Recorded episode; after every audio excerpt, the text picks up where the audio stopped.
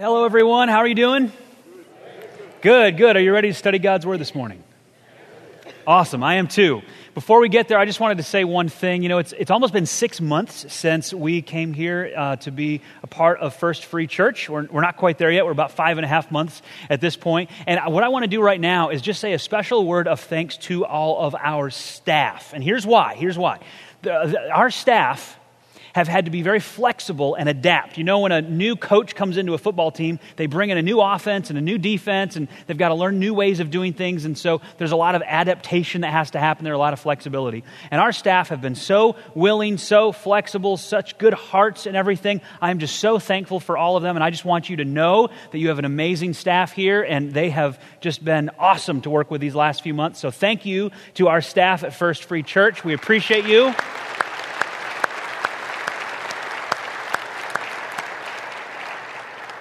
I am so blessed to be able to work with them, and they are doing a fantastic job. You know, some of the stuff that we're working on here, some of the, the little things that we're doing, you're going to see, and some of the things are just behind the scenes. There's a ton of work going on behind the scenes at this church right now, as is to be expected with a transition and a new leader coming in. That's just kind of how that works. So we're just really thankful for them and the great heart and willingness and attitude and, and teamwork that is going into all of that.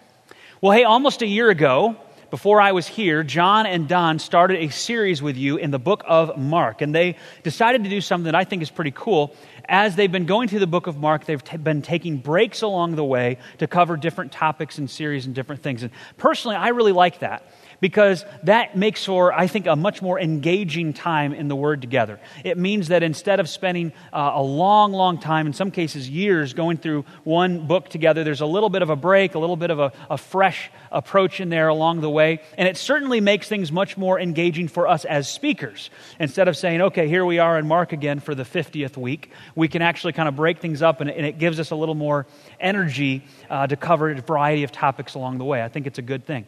However, there is one negative to it, and that is that when you come back to our main study again in the book of Mark, you now have a gap period where we just went through the undivided series and then a little mini series for Easter, and now we're back in Mark, and I'll bet you don't remember what we just covered back in January. So I'm going to give you a little bit of a review to catch us up on that, and I think that will suffice for us. So, back in the book of Mark, at the beginning of Mark, Mark starts with John the Baptist and, and what John the Baptist is doing, but he very quickly shifts his attention to Jesus once Jesus comes on the scene. And Jesus starts to gather his disciples to him. He attracts a broad following of many different people who come out to see him, and he continues to engage with them. He heals them, he uh, teaches them. One of the things that made Jesus really stand out as a religious teacher is that, unlike many of the other religious elites of the day, he actually got down and dirty with people that were sinners, with people who other religious leaders would not want to engage with or interact with at all, keep their distance from, condemn from a distance. He actually got involved with their lives and he, he went to their houses for their dinner parties and he connected with them and he healed people. He touched people to heal them who were considered untouchable. So Jesus was a very unique guy, Mark tells us. He did things that the other religious leaders would not be caught dead doing. He walked and he taught. He healed people and he taught. He performed miracles and he taught. He fed thousands of people. He calmed a storm. He healed the blind and the lame. He walked on water. He removed demons, and all the while he taught. Sometimes he taught plainly, and sometimes he taught in parables that he would later explain to his disciples. But he was the ultimate teachable moment master. And there's actually a little mini principle in there for us. If we're trying to be like Jesus, there are many times where we have opportunities to speak into other people's lives and maybe teach them something, help them to grow that we don't always take advantage of. And of course, this is especially relevant to those of us who are parents and have kids who are living at home who we are trying to train and raise up to be godly young people. There are teachable moments that we need to take advantage of, and Jesus was the master of this. He was constantly teaching in all situations. There's a fig tree, let's have a lesson about it. There's the temple, let's have a lesson about it. There's the Jordan River, let's have a lesson about it. As he was going, he was just teaching, teaching, teaching. Well, eventually, Jesus took a pause in his public teaching ministry to focus on intensively teaching his disciples and preparing them for what he was about to endure. And so we talked about this in January how just north of the Sea of Galilee, he spent some time just with his disciples, teaching them. He told them that he would die and be raised to life on the third day.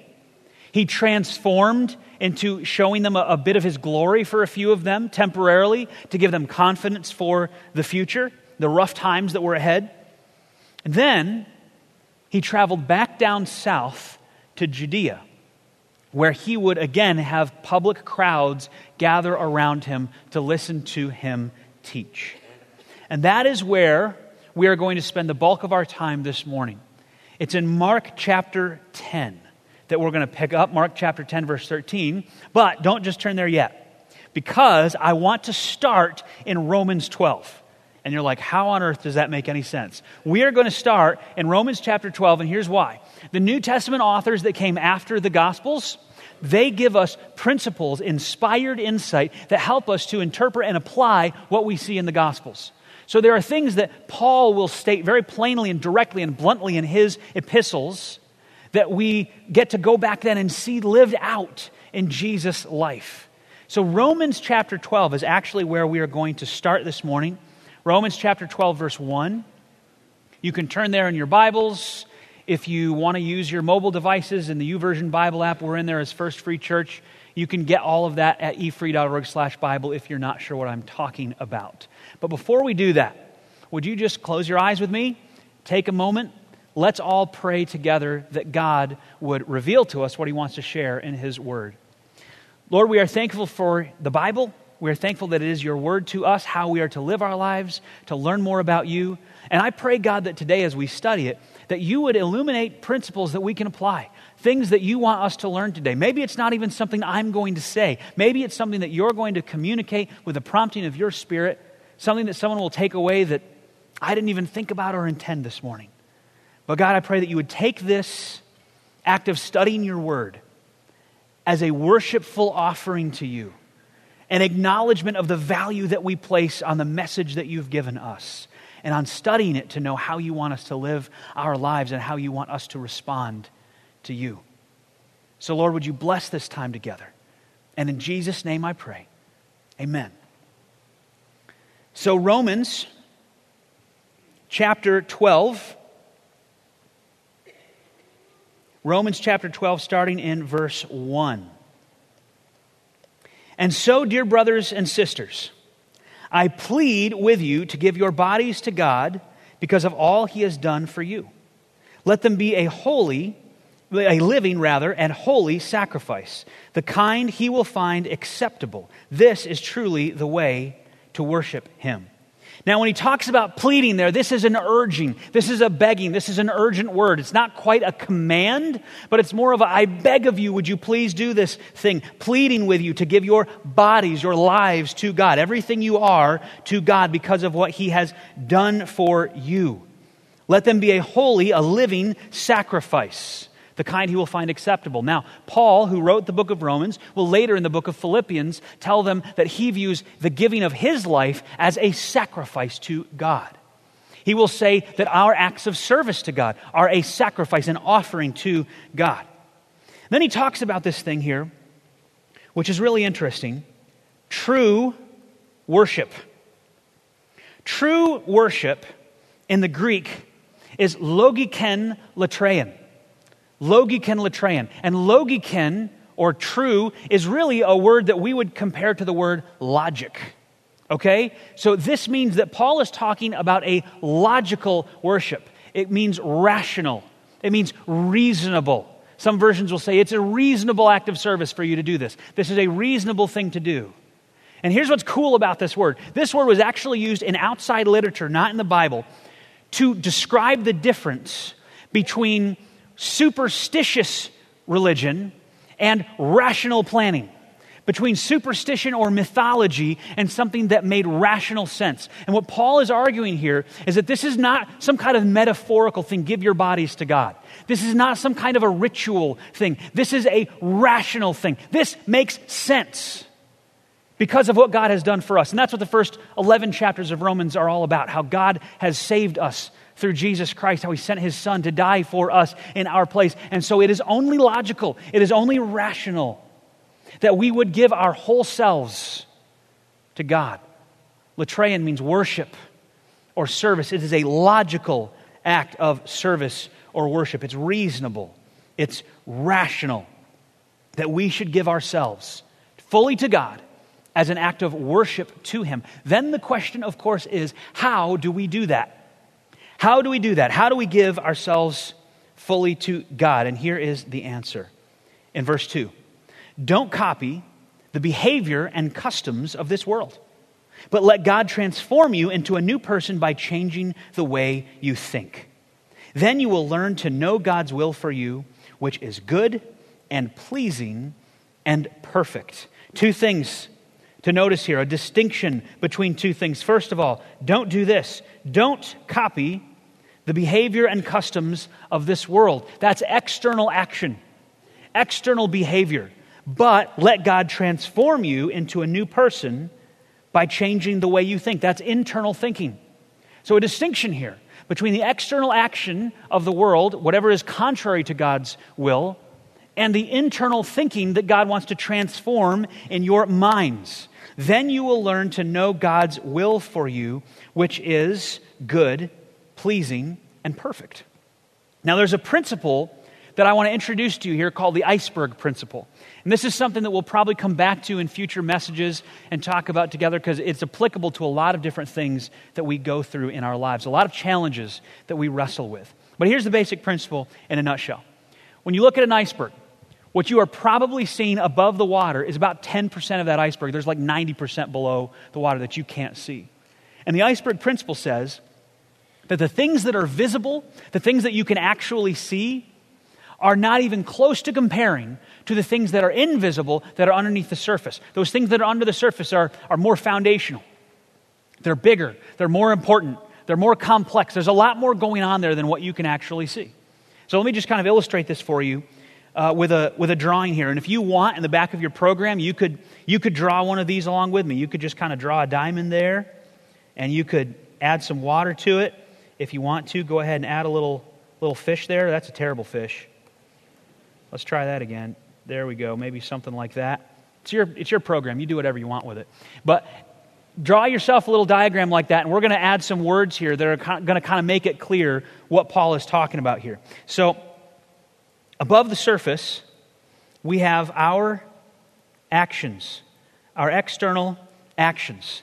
This is where we tend to spend most of our time if we're trying to change something about ourselves. It's all about the things that we do, it's all about our behaviors. But underneath the surface, we have our emotions, we have our thoughts, and there's our core beliefs and hurts. Most of us spend an awful lot of time working on that. Behavioral modification. What are the things I'm doing that I want to change? What are the things I'm not doing that I want to do? And we don't spend nearly enough time on that. The things that are inside, the things that are underneath, the things that are invisible. And Paul is suggesting here that we start by working on this instead and let that affect that. In other words, don't focus on the external actions of the world. Don't copy those actions, but instead let God transform you by working on this. And here's the principle here real lasting life change starts with internal transformation and results in external action. Real, lasting life change starts with internal transformation and results in external action. Now, many of us, without even realizing it, have put up walls inside that keep us from being transformed. We have put up blockades. We have put up walls inside walls of bitterness, walls of hate, walls of ego, walls of pride, walls of control and power, walls that we have put in place and we may not even fully realize it but we have put these up in opposition to the transformation that God wants to do inside. And then we do all these external things, these actions, to make us look like we've got our act together, when really our motivations inside are still very self centered. And we want to acquire things, and we want to acquire power, and we want to acquire control, and we want to get what we desire. And our internal thinking then is not godly, it is worldly, and we may not even fully realize it because those thoughts, those walls are so deeply rooted in our internals that, that we don't understand that they're there. We may actually think we're doing God's will because we're so confused by the self centeredness that is in our hearts because we have not been transformed by God into what He wants us to be internally. Now, some people are more transparent about this than others. Some people just kind of wear it all on their sleeve and you know exactly where they're coming from. Other people are really, really good at hiding it. Some people have crafted fantastic masks that they get to put on, maybe, maybe only when they come to church, maybe only when they're out in public. Usually it's at home when those masks start to come off and you start to see the, the real core inside the emotions, the thoughts, the core beliefs, the hurts, all of that stuff that ends up coming out in the actions, but they've done such a good job of masking that when they're in public. They say the right things. They do the right things. They don't do the wrong things. They appear to have their spiritual act together, but deep down inside, their internal motivations are self centered, not God centered. Real, lasting life change starts with internal transformation and results in external action. Internal transformation by God and external action by the believer. Why do you keep doing those things? Why do you keep saying those things? Why have you not been able to get over that hurt or that hang up or whatever it is that still haunts you? It's because we keep putting all of our effort toward changing our behavior and not letting God transform us inside. All that stuff that's underneath the surface that oftentimes we're able to do a really good job of keeping hidden. So that's our principle from Romans 12, 1 and 2. And now we are going to go back to the book of Mark. So go ahead and turn to Mark chapter 10. Back to the book of Mark. And we're going to start in verse 13. Mark chapter 10, verse 13. Here's what it says One day, some parents brought their children to Jesus so he could touch and bless them. But the disciples scolded the parents for bothering him.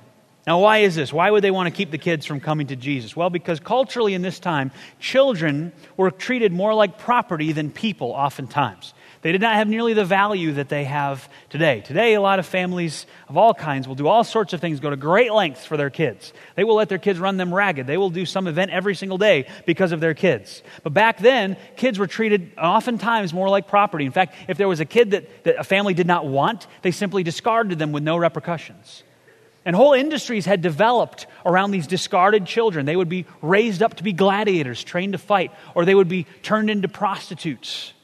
And that is how society dealt with these unwanted children. They just used them in these kinds of horrible industries to serve the desires of adults who could pay for their depraved fantasies. And while the disciples certainly weren't doing that, they were following this cultural principle that kids are not important. Let the adults in to see Jesus. Keep the kids back because they're a total waste of time. And what does Jesus say? When Jesus saw what was happening, he was, and this is kind of crazy, angry. He was angry with them, angry with his disciples. He said to them, Let the children come to me. Don't stop them, for the kingdom of God belongs to those who are like these children. Listen, can you be angry and not sin? Can you be angry and not sin? It's not a trick question. There's an example right there. Can you be angry and not sin? Yeah, Jesus was. And I'll be honest with you, I think we could actually use a little bit more righteous anger sometimes.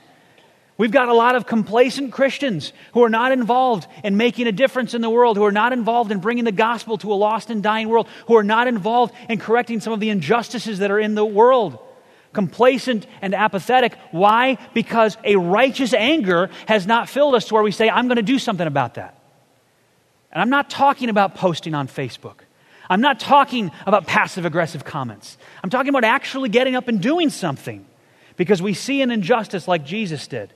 And we have a righteous anger and we react in an appropriate, righteous, holy way, focused on the right things.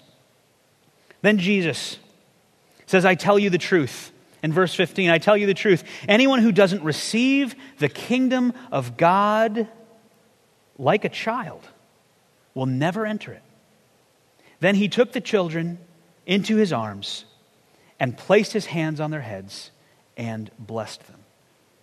So, what does it mean to receive the kingdom of God like a child? Maybe I can illustrate it this way. If someone were to walk up to you on the street and offer you a piece of candy, what would you think? Run? yeah.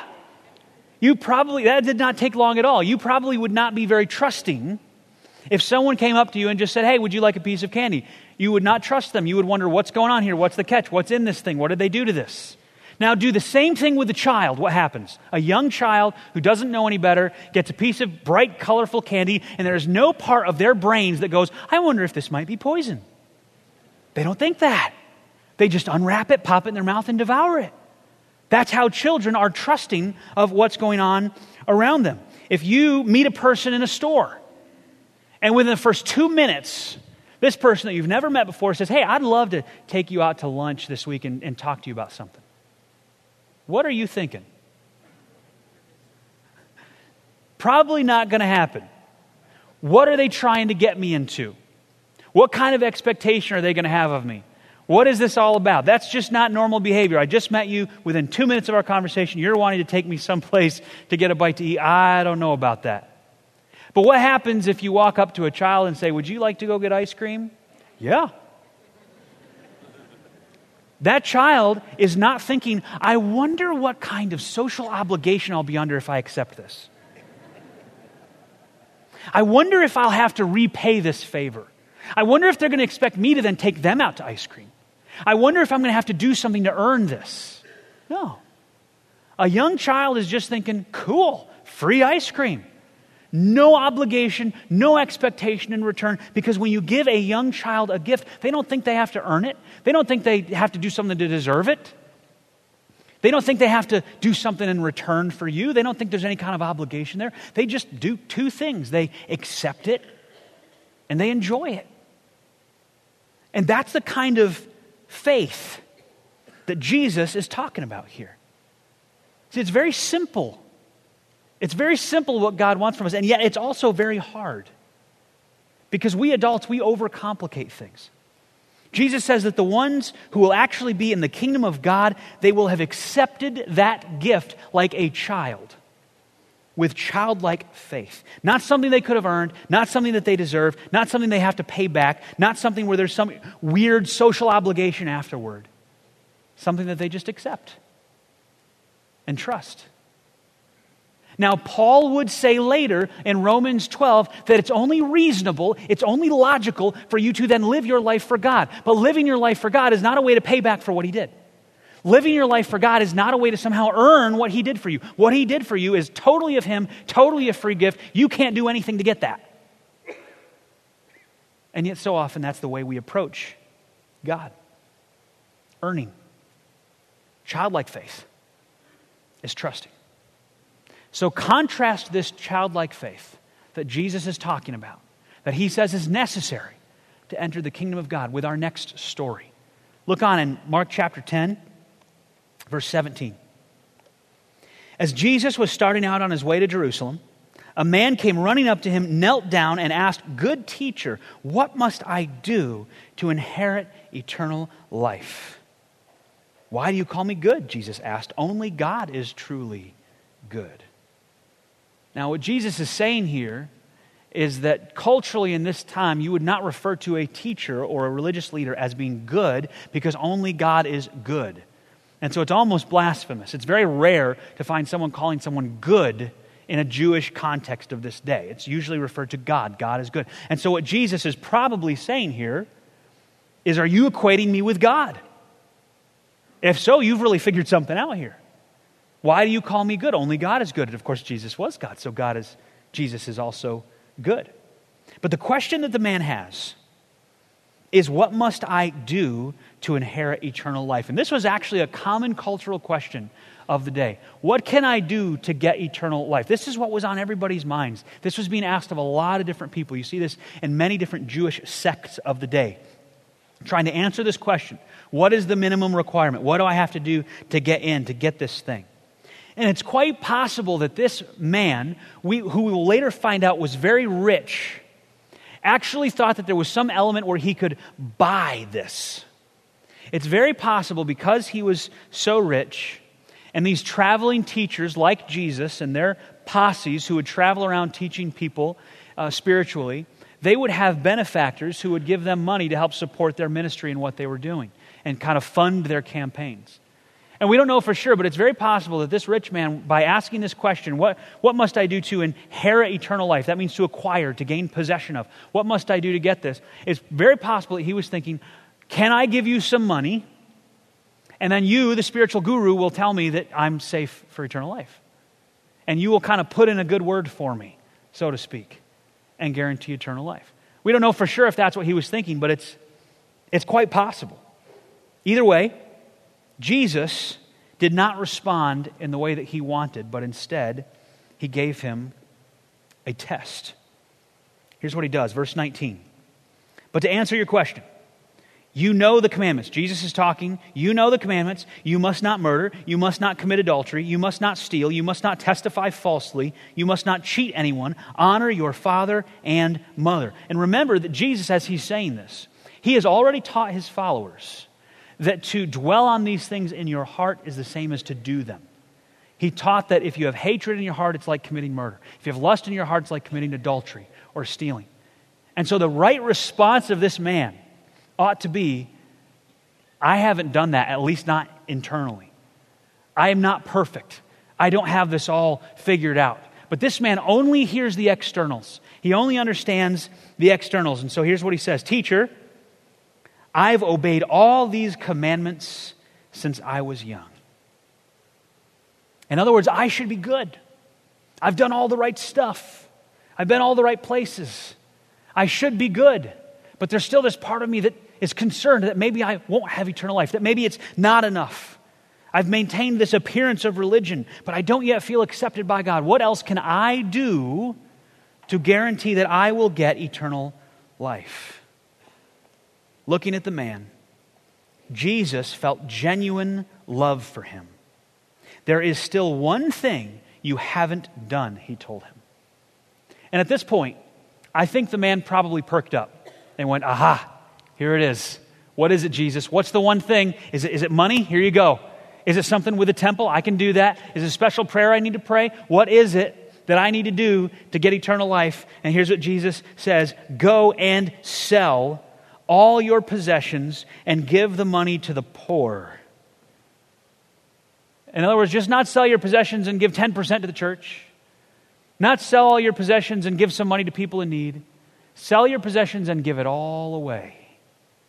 Go, sell all your possessions, give the money to the poor, and you will have treasure in heaven. Then come follow me. At this, the man's face fell, and he went away sad, for he had many possessions. He was a rich man. Jesus looked around and said to his disciples, How hard it is for the rich to enter the kingdom of God. And this amazed them. Why? Because if anyone had their act together spiritually, it was this guy.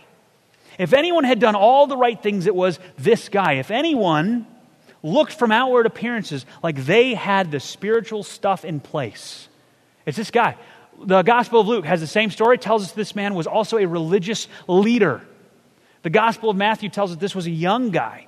And Mark tells us he was a rich guy. So you put the three together, you get a young, rich guy who's already made it to a place of religious prominence and on outward appearances has looked like he's kept all the commandments. If this guy can't get into the kingdom of heaven, who can?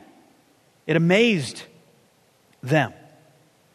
It was hard for him to be saved, Jesus said, because his outward appearance was not the result of inward transformation. The things that he did, he actually did for himself and not for God. He didn't come to Jesus and say, What can I do to better glorify God?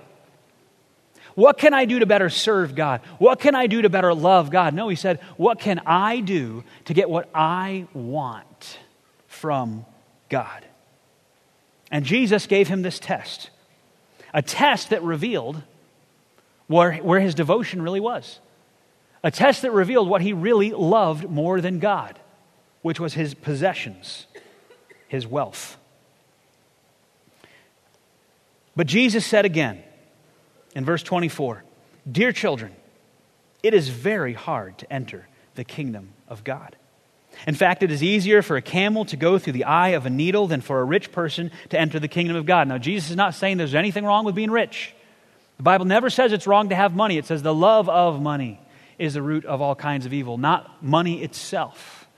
There's nothing wrong with having money, but the simple reality is that if you have a lot of money, the temptation is always there to start finding your security in that money instead of in God. If you have a lot of resources, your temptation is going to be to rely in that, to trust in that, to build up those kind of storehouses for you here instead of trusting in God to take care of you. If all of that was taken away, if you lost everything, would you still be okay? Would you still trust in God? Would you still have faith that He is going to take care of and provide for you? The disciples were astounded. Then, who in the world? can be saved? They asked. That's a good question.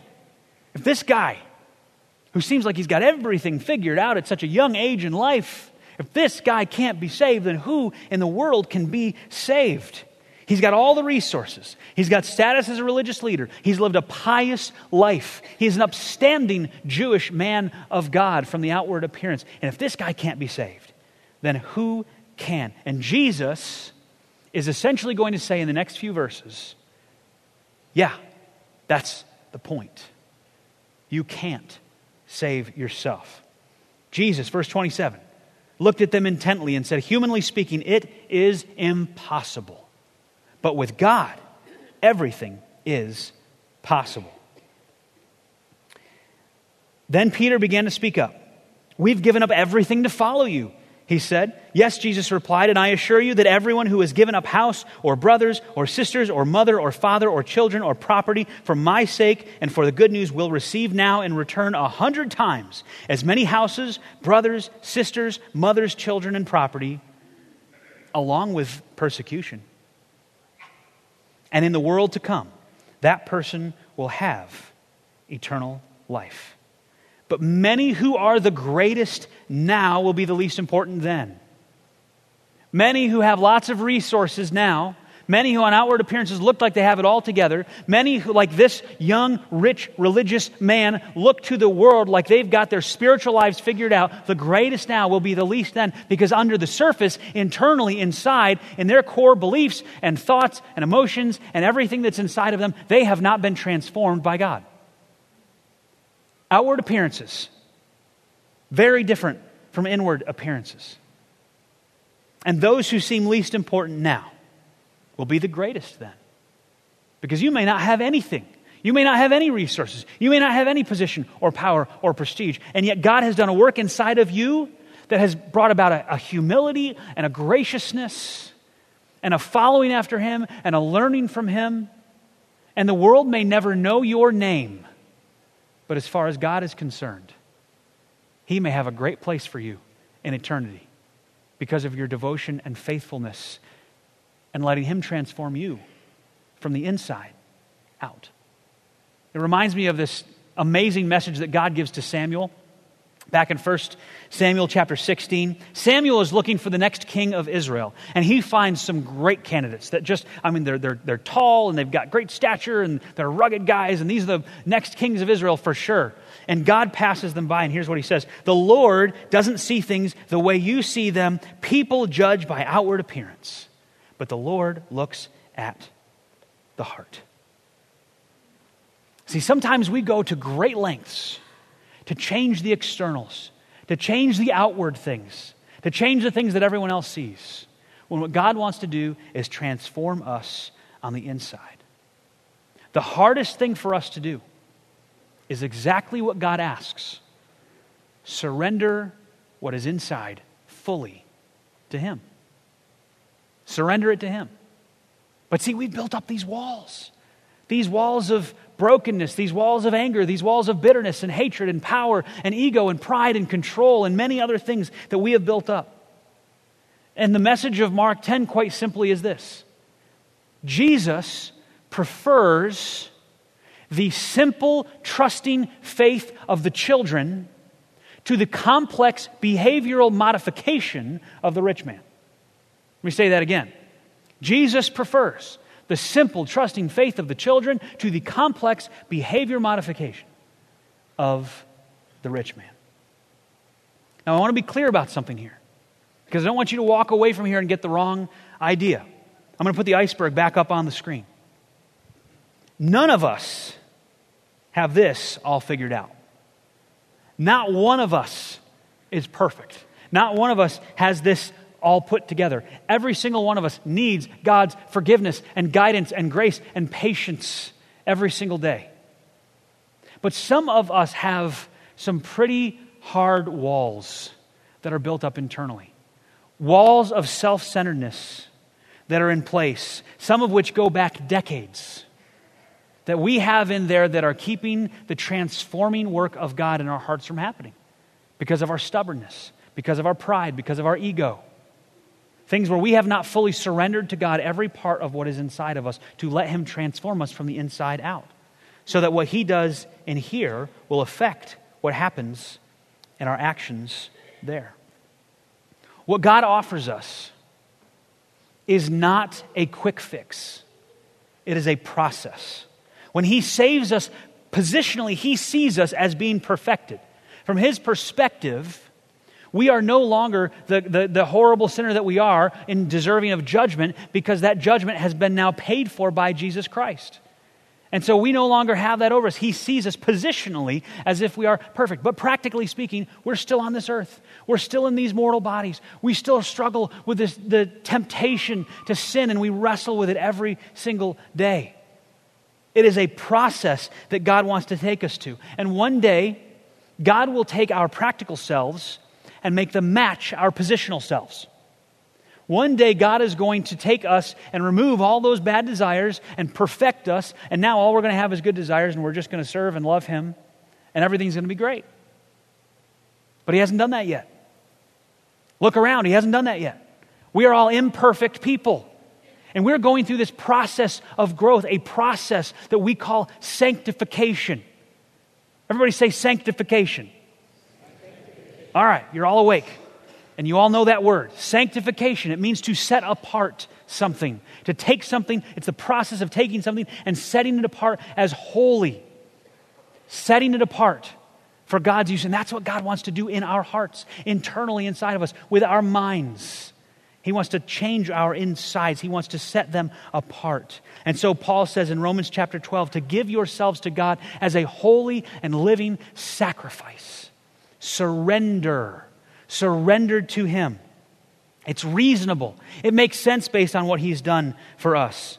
Don't copy the behavior of the world where it disagrees with God's commands, but let God transform you by changing the way you think. Some versions say renewing your mind. And as He renews your mind, you will be able, He says, to test and approve or to determine how to act in ways that are good and pleasing according to God's will. In other words, what God does in here to transform you internally is going to have an impact externally. God wants to change you from the inside out. Now, for some of you, these principles may be old news. You may have heard this all before be very familiar with this, but some of you may be hearing it for the first time. And if you're hearing it for the first time, my message for you is that Jesus wants to transform you from the inside out so you can be a new person. That's why he came and he died on the cross to pay a penalty for your sins that you can't pay because you can't do enough good. You can't avoid enough bad to become acceptable to God. It is only through the work that Jesus has done for us and offered to us, and we have to accept that with faith like a child. Not assuming there's anything we can do to earn it, not assuming there's anything we have to do to pay it back. It is a gift that He offers to us. Romans chapter 10 puts it this way Paul says, And that message is the very message about faith that we preach. If you openly declare that Jesus is Lord and believe in your heart that God raised him from the dead, you will be saved. For it is by believing in your heart that you are made right with God, and it is by openly declaring your faith that you are saved. And if that's you this morning, and you recognize that you need your heart to be changed by God, that you need to be transformed by God, in a minute, We're going to sing a song. I'm going to pray, and then we're going to sing. And it's a time where you can just come forward. And we want to talk to you about how you can get to know Jesus. This is, this is a time, the perfect time, for you to surrender everything that you have inside and say, God, I want you to transform my life. I want you to be my guide, to, to show me where to go from here on out. I give my whole life to you. I want you to change the way I think so that I can follow after you. I'm not going to try to do all the behaviors and actions to make it look like I've changed. I'm, I'm God, I'm going to I'm going to let those walls go and let you change me from the inside out. I'd like to ask everybody right now, if you would, just close your eyes for a minute. Close your eyes with me. Spend a minute in prayer. Think about what God may be teaching you from what we st- studied today. And maybe you're someone who needs to make a decision to follow after Jesus.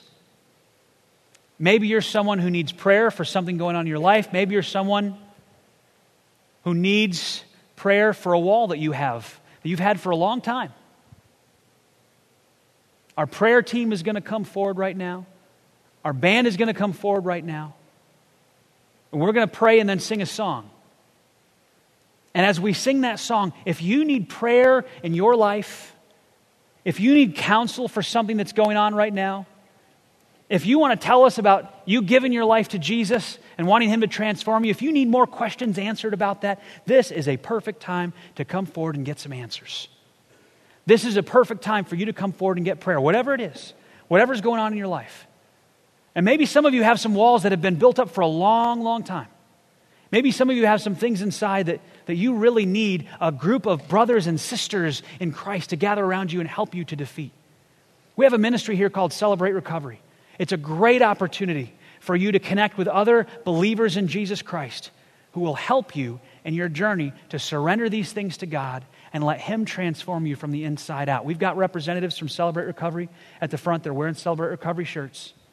Come see them if you want to know more about that ministry, or go to our information center, or go to our website at efree.org, and you can get information about that. One thing before I pray we did not have a benevolence offering last week because it was Easter. We do today. As you leave through the doors, you'll have the option to give some money. All of that will go to help people in our community who are in need. I'm going to pray now. And after I do, come forward for prayer to show that you're dedicating your life to Jesus, for help with the walls that are in your life that need to be broken down, to let God transform you from the inside out. Heavenly Father, we thank you that you never give up on us. We thank you for the continued work that you do in our lives. We thank you that you give us, give us chance after chance after chance. You are so forgiving, so loving. And Lord, we just pray now that as people in this room are, are thinking about the message this morning, thinking about what we've communicated from your word, the principles, that you want to change us from the inside out, if there is something in someone's life right now that you are speaking to them, Lord, please help them to have victory over that thing, that wall, to tear it down to let you transform them from the inside out, to grow in their walk with you, Lord. And we pray all of this in Jesus' name. Amen.